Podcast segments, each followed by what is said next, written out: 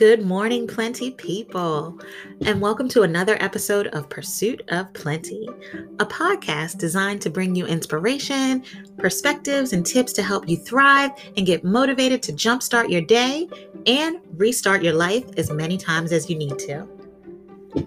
On today's episode, we will have a Wisdom Wednesday topic where I will highlight wisdom of someone famous and how we can apply their wisdom in our lives today. And today's spotlight is on the wisdom of Benjamin Franklin and the attention that he devoted to exercising his virtues. In this day and age, you hear little talk about values and virtues. People prefer to talk about labels and money and influence, and everybody is trying to sell you something or teach you something that may not be of value. But no one is talking about the importance of being a person of virtue, just being a good person. When it comes to the topic of values and virtues, the first person I think about is Benjamin Franklin. I recall reading his biography in college, and I was fascinated by his strategic and purposeful method of practicing his virtues with the intention of being virtuous and arriving at moral perfection in each of the following areas in which he defined as all of the areas needed in order to be morally perfect for himself. And here's the list there's 13 items there's temperance, silence, order, resolution, frugality, industry, sincerity, justice, moderation, cleanliness, tranquility, chastity, and humility. And he doesn't just take this list and to define the goals for each item. He takes steps beyond that and creates a journal in which he tracks his progress.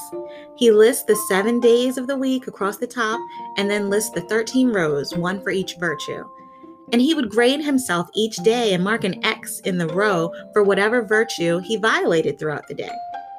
Imagine if you did that each day. Even better, imagine if there was a game show buzzer with you all day long, and every time you violated one of the virtues, it buzzed at you.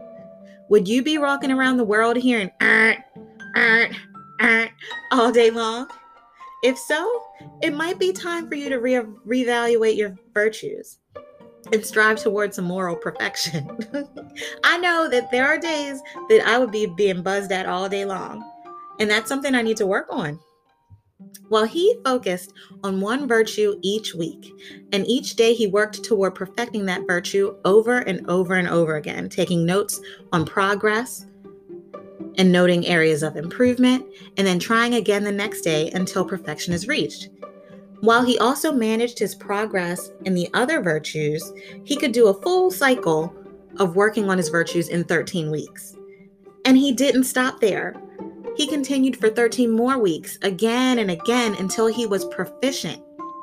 Just like you would in any other class or course, he worked on it until he was proficient in it. I think that's very, very admirable indeed, because in doing that, he was able to not just find his faults, but to work through them in a strategic manner that allowed him to not just be able to clearly see them, but to continue the work in order to improve them. Wow. Isn't that awesome? I think that's awesome.